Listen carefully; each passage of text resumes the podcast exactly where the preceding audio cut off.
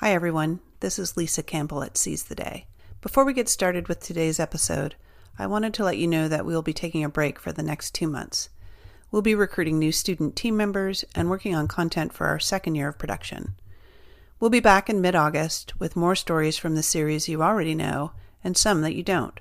For example, in this last episode of our 2020 21 season, we're introducing a new series, The F Files, and we're really excited about it. I'll let series host Stephanie Hillsgrove explain. But before I do, let me say from all of us at Seize the Day, thank you for listening. We're so grateful for your feedback and support as we've worked to figure out this podcasting thing. We're looking forward to year two and hope you are as well. And now, introducing the F Files.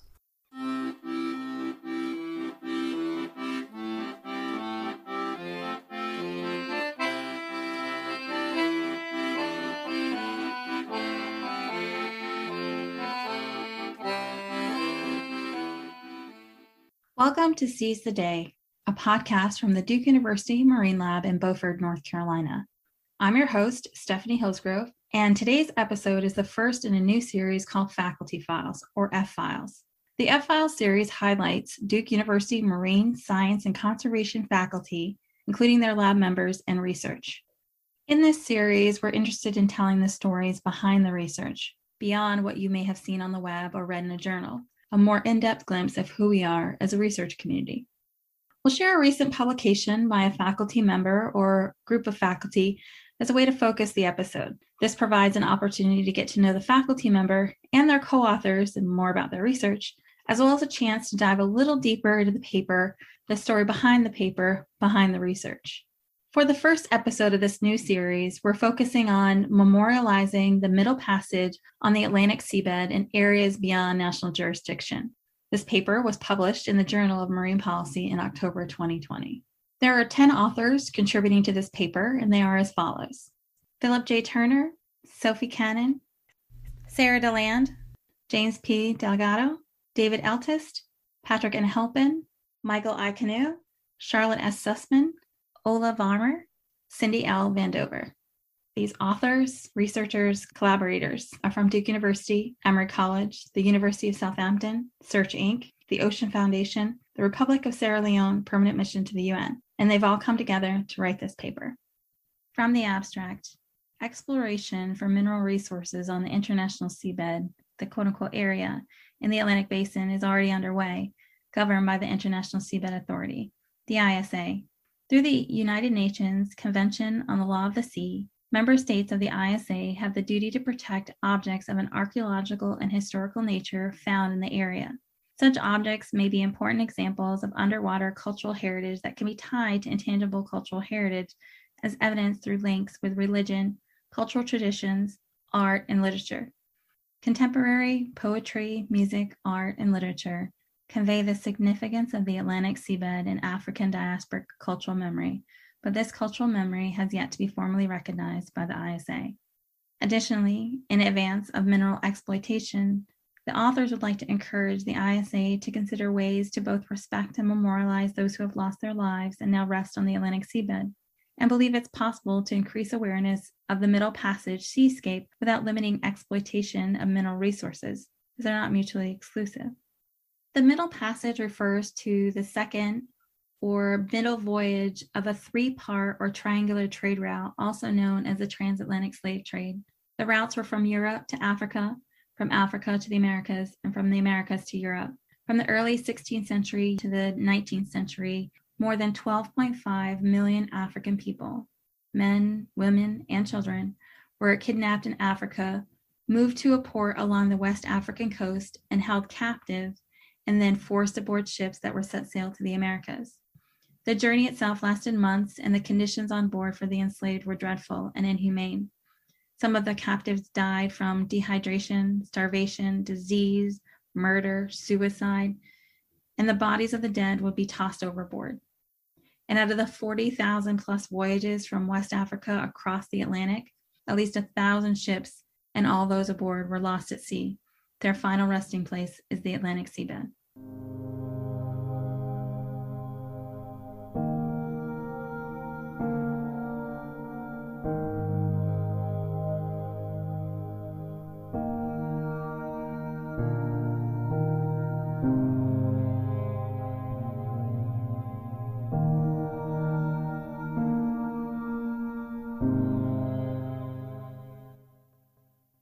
let's go ahead and meet two of the authors and hear a little bit about what led them to write this paper. I'm Cindy Van Dover, and I'm a professor at Duke in the Division of Marine Science and Conservation. And by trade, I'm a deep sea explorer, and um, and I, I work a lot in deep sea hot springs, ecology of deep sea ecosystems, um, cold seeps, things like that, for strange habitats on the seafloor. And for me, this this thinking kind of had its origin of when I arrived at Duke in 2006 or so, and I met uh, I, worked, I, I, met some of the folks who are in the humanities um, divisions at, at, departments at Duke, uh, particularly Ian Baucom, who introduced me. Of course, I knew about the slave trade, but I hadn't really heard the term Middle Passage, um, and discovered for me and that Duke is a is a, a, center for scholarship on the on the Middle Passage. Um, and there was a, a, big program going on at the time about the Middle Passage, and so that put that in my mind. And then, as uh, in 2006 was really about the time that uh, 2005, 2006, I was getting involved in thinking about deep sea mining and this uh, regulatory agency, the International Seabed Authority. And I knew, uh, so I was involved in terms thinking about how science could inform environmental policy, environmental management and policy for the Seabed Authority. If, if they're going to mine in the deep sea, then there's got to be some really good environmental management uh, so that we don't destroy things. And as part of that work, thinking about environmental management, I learned about the requirement that the Seabed Authority, and of course, uh, UN bodies, all UN bodies have a have an obligation to protect cultural heritage. And so that led me to think, well, what kinds of cultural heritage are there in the in the deep sea? And we we know about the Titanic um, and, and other major shipwrecks that are in deep water. But I at some point I put the Middle Passage together with the cultural heritage of the deep sea and and seabed mining. And so so it was a little little nugget in a you know, little brain cloud that that just sat on the back burner for a long time till Phil came along and we actually started to do something. I'm Philip Turner. I'm a Duke alum. I, I got my PhD back in 2019, and the the paper we're discussing is actually the final piece of my my PhD thesis the paper really came from an idea and and thoughts that Cindy had, and the, the concept kind of evolved first during a research trip to Southampton um, between Cindy, myself, and uh, another master's student called Austin Smith, who, when Cindy talked about the potential for the Atlantic seabed to contain artifacts relating to the transatlantic slave trade. We started thinking about what that means in terms of the environmental management around deep sea mining and kind of the responsibility that might be laid with the International Seabed Authority to recognize that history. Austin Smith started the initial background research to see what kind of data actually existed around the mortalities and that suffered during the transatlantic slave trade and what artifacts may be present on the Atlantic seabed. And that kind of evolved more and more as we researched the topic into this broader discussion about tangible cultural heritage and intangible cultural heritage, the different cultural values tied with the Atlantic seabed. Because it was as we read different poetry, different literature, listened to music, and it became quite evident that the Atlantic seabed has cultural significance for African people and people of African descent, and that it's often discussed as a as a burial ground or a place to find African history um, because of this very dark period of history and the um, the deaths that did occur during the transatlantic slave trade. To circle back on something that Cindy mentioned, the International Seabed Authority, the ISA, is the regulatory body that oversees the use of the seabed and has the authority and the unique ability to memorialize the legacy of the Middle Passage.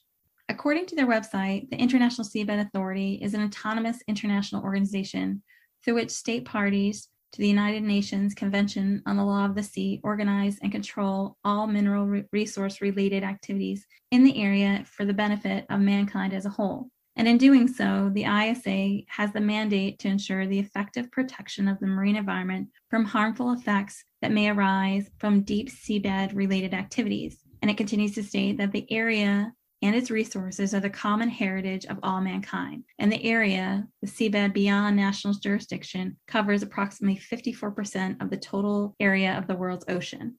I asked Cindy and Phil if they could put this into context for me. So if we think about kind of the the ocean, um, the ocean space, it's most broadly separated into kind of two regions. So from a coastline out to 200 nautical miles, the country has jurisdiction over that area. Whereas beyond that, in what's known as the areas beyond national jurisdiction, the seabed becomes the area that the international seabed manages. So the international seabed isn't owned by any one country in particular. It is purely the jurisdiction of the International Seabed Authority, and their remit is really to manage the resources on and underneath the international seabed on behalf of all those countries of humankind as a whole. So that's kind of the spatial boundaries that the International Seabed Authority operate in. And within their kind of mandate is set up by the United Nations Convention on the Law of the Sea. That law is what formed the International Seabed Authority through an implementing agreement. And they kind of set set the rules that the International Seabed Authority have to follow. And part of that relates to cultural heritage. But that's very specifically about artifacts and human remains. It doesn't necessarily encompass this general cultural value that we're also talking about. What I think is really is key is that in my mind, because the International Seabed Authority has to act on behalf of humanity as a whole and manage the resources of the international seabed for everyone as a whole, they to do that they kind of have to be cognizant of all the different values that are tied into marine spaces. And that's kind of where this intangible cultural heritage conversation becomes important. The international seabed authority it, really has you know at its biggest overview, it has two responsibilities to promote and support exploitation of mineral resources on the seabed and to protect the marine environment from, from harm. And so where this comes into play with the middle passage, you want to have to think about, well, what, what marine resources are we even talking about? Um, so clearly, uh, for the Middle Passage, this is the trade from Africa to the to the Americas of uh, enslaved Africans. So it's across the Atlantic Basin, and in the Atlantic Basin, the mineral resources that the Seabed Authority is promoting, or and and the states, the member states, are interested in exploiting, are the poly, what's called polymetallic sulfides. These are copper-rich minerals at hot springs on the Mid Atlantic Ridge. So the ships the slave trading ships passed over this region of the Atlantic. And then there are also there's another mineral resource called cobalt, polymetallic cobalt crusts, and those occur on certain kinds of plateau areas with the right kind of geochemical oceanography. Uh, and those also occur in the Atlantic beneath the beneath the waves where the slave ships were. And so there are at least two resources, uh, mineral resources that the Seabed Authority is managing and as uh, uh, given out contracts for exploration. Um, so it is the Atlantic is a at least on paper a busy place. There's no mining, of course, at, at this point, but it's a busy place for the International Seabed Authority. So that's part of what we're thinking about in in trying to bring together this these ideas of the cultural heritage of the deep Atlantic and the idea of exploiting the seafloor and wanting to make sure that that heritage is respected, regarded, remembered, um, and somehow, if not prominent, somehow kept in the minds of the of the contractors, the IS, the Seabed Authority Secretariat, and and uh, and the member states. What are the chances of finding an artifact? The Atlantic Ocean is vast, and the Middle Passage is not simply one route. It is multiple routes that connected. I think it's 40 some ports within Africa to numerous different locations within all of the Americas. And who knows what the chances are of locating a tangible artifact. The chances obviously increase the more and more we are active and active on the seabed but we don't know whether a tangible artifact will be found on the international seabed due to deep sea mining activities. But just because you haven't found a tangible artifact doesn't mean that this space isn't important to certain people or that it does not erase that history. And I think that's where the intangible cultural values and the importance of the Atlantic seabed to different peoples, people with different worldviews is really important.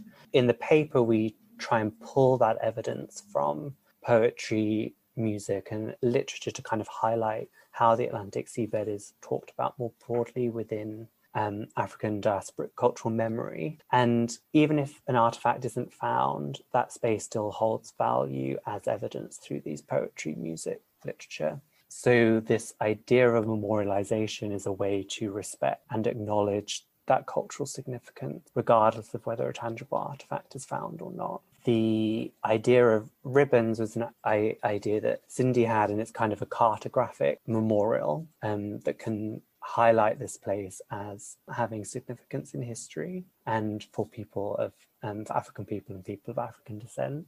These ribbons would be illustrated on a map as a physical representation of the Middle Passage across the Atlantic Ocean the paper is really trying to start a conversation. The ribbons are one idea of how memorialization may take place, but we're super conscious as authors it's not our, it's not our place to make that recommendation or to say that this is how a memorial should take place. And it's really trying to start a conversation at the International Seabed Authority about whether a memorial is is needed on the Atlantic seabed in this context and what a memorial should look like. We're really fortunate and very thankful to our, our co-author Michael Kanu, who is part of the delegation for Sierra Leone, who joined the paper. As part of the delegation for Sierra Leone, with the manuscript now being published, he, he can lead those conversations with other African um, states and the African group to the International Seabed Authority to get their perspectives on this idea and to lead that conversation at the International Seabed Authority. So it's really just trying to initiate those considerations.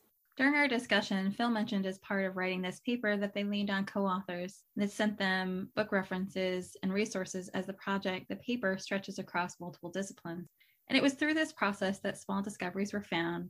And it just goes to show the importance of having these wider conversations. Personal discovery, my own discovery, I had no idea that there was a mythology of Drexciya, that there was this intangible heritage of that of the African American community, and I think it spreads beyond the African American community in in the U.S. And well, clearly it does in terms of not so much Drexciya per se, but um, the the poetry, the Derek Walcott poem. Um, you know, there there's a, a appreciation, contemporary appreciation of the Middle Passage that I had not been sensitive to and, and it, you know, the artistic expression of of that experience is is very much seems to me to be very much alive. And i think that was a that was a real lesson to me the things that we have discovered that phil discovered to begin with and and and we keep on discovering of of of how much is going on in this in this space and then the other perspective is I'm a white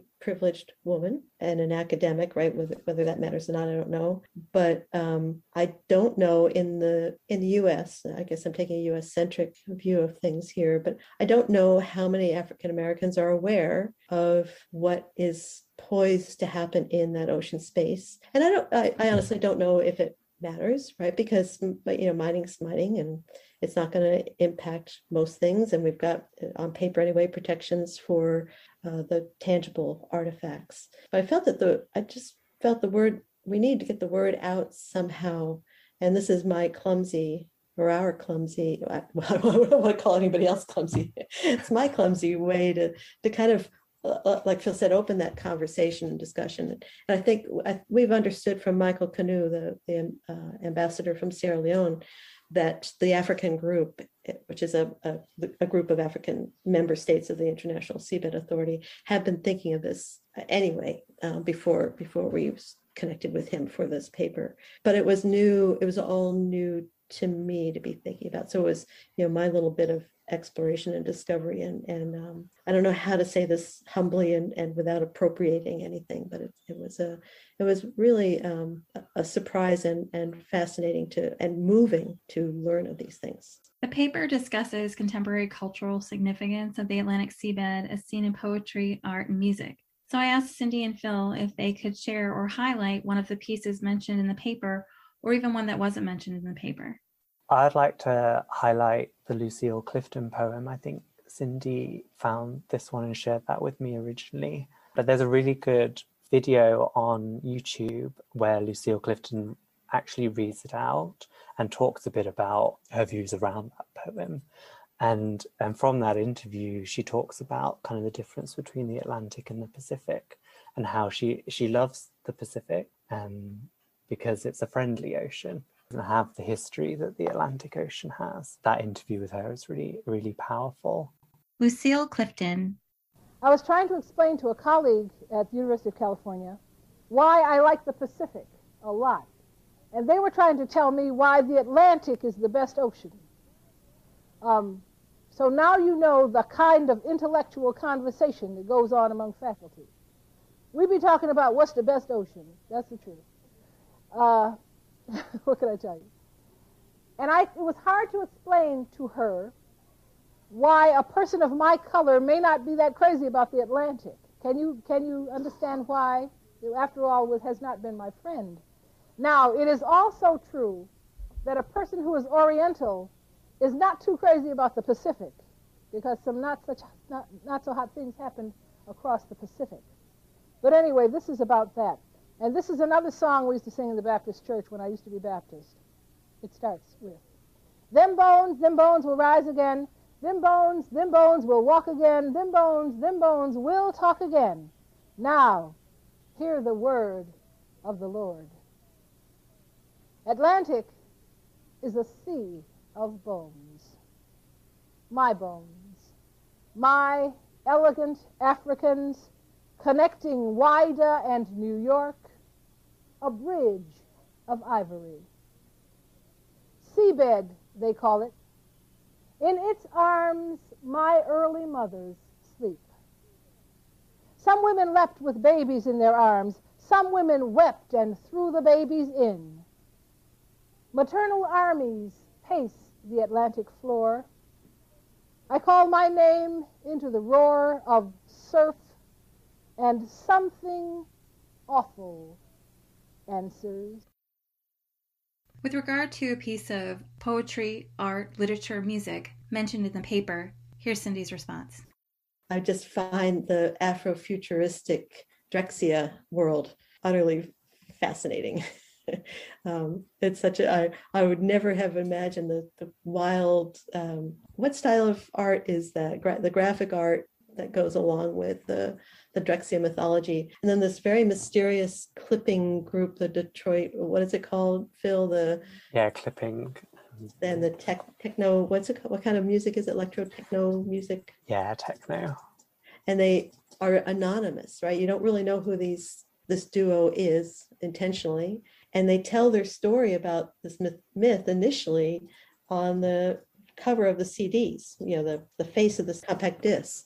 And if you read it closely, you know, it just has little bits of a hint of what this Drexciya myth is.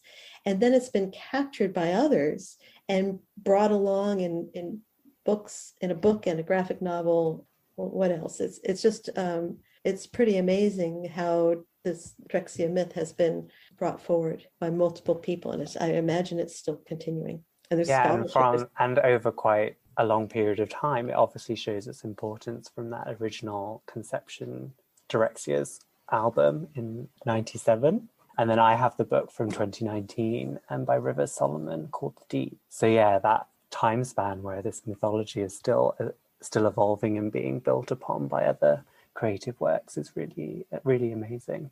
I'd never heard of Drexciya before, so I asked Phil and Cindy if they could expand a little bit more on this. Well, is a band, it's a, a techno duo, and this duo in 1997 came out with an album called The Quest. And as Cindy alluded to earlier, on the album cover is kind of spells out and alludes to this this wider mythology that inspired a lot of the music. And the mythology in a nutshell is that there's a, a civilization that has established on the Atlantic seabed, um, populated by Drexciyans. And those Drexciyans are ancestors of enslaved African women, and their mothers were thrown over the side of slave ships um, for being dis- disruptive cargo. That's what it says on the on the um, in the mythology. So their children were born from the womb into the Atlantic Ocean and because of that, they never needed to breathe air. They became these aquatic beings and established this community on the Atlantic seabed, descended from enslaved enslaved African women. So it's a really powerful mythology. And then it goes on the more recent stuff. It, when does the uprising come with the site? Oh yeah, so that, come the, from the... that comes from clippings. So in the This American Life, the podcast had an episode all about Afrofuturism as a as a genre, and as part of that, they commissioned a, a song called "The Deep" by by this techno group clipping. And the opening phrases of that talks about as cindy alluded to this uprising where i think it's because of humans going down into the depths for resources. I think they quote oil and gas. Um, and because of that they're disrupting Drexciyan civilization and they're they're then uprising in this song. Clipping our mothers were pregnant African women thrown overboard while crossing the Atlantic Ocean on slave ships. We were born breathing water as we did in the womb. We built our home on the seafloor, unaware of the two-legged surface dwellers, until their world came to destroy ours. With cannons, they searched for oil beneath our cities. Their greed and recklessness forced our uprising. Tonight, we remember. Y'all remember how deep it go? Started from the bottom. Y'all remember how deep it go? For y'all had to come back deep. Y'all remember when it used to be deep?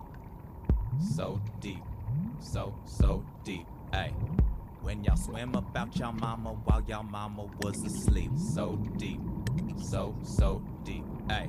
And y'all remember when y'all had the dance floor lit dark, no two step deep. Y'all don't even sweat deep, as deep as it gets. Dreaming dead asleep and keeping time. Y'all heartbeat deep, y'all heartbeat deep. And all the fishes had their eyes bugged out, cause y'all dancing underwater and y'all don't get wet. And the dark smelled sweet, and y'all tails touch reef.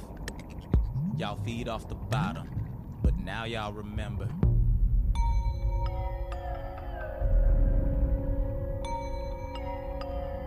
Y'all remember.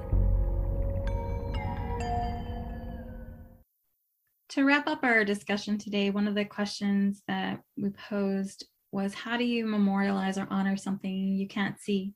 Mentioned in the paper, we talked a bit about the Middle Passage Ceremonies and Port Marker Project. And per their website, they're a nonprofit organization established in 2011 to honor the 2 million captive Africans who perished during the transatlantic crossing known as the Middle Passage and the 10 million who survived to build the Americas. And on their website, they have a map showing the documented Middle Passage sites in the United States, including one in Beaufort, North Carolina. This organization works with local communities and organizations at these sites to install a marker as well as hold a ceremony commemorating the lives of the African ancestors paper also acknowledges that there is a, a, memorial or international recognition of the Middle Passage at the United Nations campus in New York City. It's called the Arc of Return, and it has three elements acknowledge the tragedy, consider the legacy, and lest we forget. And so you could ask why, well, if the UN has this in quotes covered, why would we why would we push for something else? And I, I think I in my mind I come back to the fact that it is a seabed authority that is exploring the seabed and will be exploiting and disturbing the, the seabed. And it's not that we want to uh, inhibit mining at all. We just want to raise the consciousness, raise the awareness of, of those involved with the Seabed Authority about this heritage. Cartographic ribbons is a way to, mem- to memorialize the Middle Passage in a way that's meaningful to the people involved in working on the seabed in, in mining. It, it can be broader than that, but I think for in my from my perspective, it's important for the players, stakeholders, and contractors and regulatory authority to keep this in their minds. And again, it's not to inhibit mining. How does this tie into a question posed at the end of the paper? Question that we pull off at the end of the paper really pulls into focus a question posed by Sowande M. Mustakeem, and we quote it in the paper, and, and she says, how and more aptly can the dead be remembered if many of slavery's dead are never found? And that was a poignant quote that we found in our, our research and really speaks to why this conversation is important. And the International Seabed Authority, because of how it's made up, it's a, it's a United Nations level organization. All these countries come to the table physically in one room. I feel like there is an opportunity to have a meaningful conversation about what these ocean spaces mean and have meant historically and how to build that idea of remembering and respecting internationally and with within the activities that everyone's doing at the International Seabed Authority. And Cindy spoke about how the cartographic memorial is is a good way to communicate that to the International Seabed Authority because it's contracted every it's a it's a space underwater all these decisions and all these plans of where you're exploring and where you're potentially mining are discussed around a map. The the only way to picture to depict different state contract different state parties and contractors the areas that are designated is through a map form so by layering that kind of that history and layering that that history onto the map brings that to the forefront of people's minds as as they are thinking about where you're exploring and where you're potentially exploiting it. It brings that to the forefront. Um, it, it, it comes also, like you're saying, from anybody who talks about contracts on the seafloor from the ISA that really shows a map.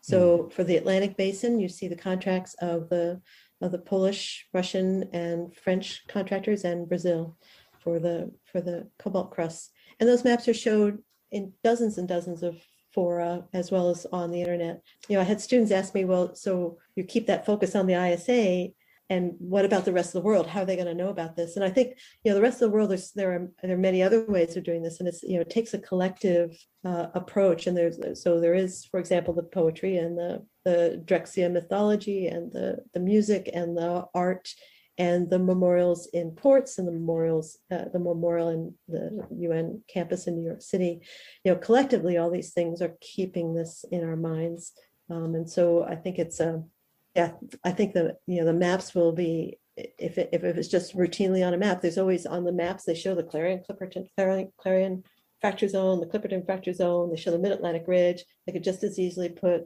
uh, representative, you know, abstract even lines, shadows, uh, trans, semi-transparent ribbons that you know that's one way. Whether this is again as phil has said it's a discussion. It's not for us to we're, we're trying to open the discussion and there may be even more elegant ways to do this. And as we close out this episode here's derek walcott. The sea is history.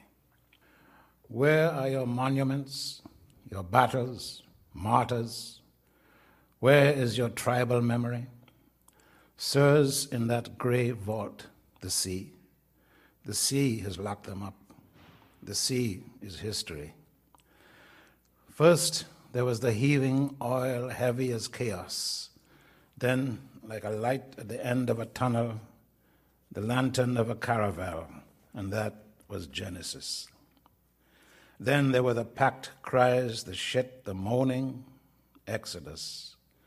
Bone soldered by Caroline to bone, mosaics mantled by the benediction of the shark's shadow, that was the Ark of the Covenant. Then came from the plucked wires of sunlight on the seafloor the plangent harps of the Babylonian bondage as the white cowries clustered like manacles on the drowned women, and those were the ivory bracelets of the Song of Solomon. But the ocean kept turning blank pages looking for history. Then came the men with eyes heavy as anchors who sank without tombs, brigands who barbecued cattle, leaving their charred ribs like palm leaves on the shore. Then the foaming, rabid maw of the tidal waves swallowing Port Royal, and that was Jonah. But where is your renaissance? Sir, it is locked in them sea sands out there past the reef's moiling shelf where the man o' war floated down. Strap on these goggles, I'll guide you there myself. It's all subtle and submarine through colonnades of coral, past the Gothic windows of sea fans, to where the crusty grouper, onyx eyed, blinks, weighted by its jewels like a bald queen. And these groined caves with barnacles pitted like stone are our cathedrals, and the furnace before the hurricanes, Gomorrah bones ground by windmills into marl and cornmeal, and that was lamentations. That was just lamentations, it was not history.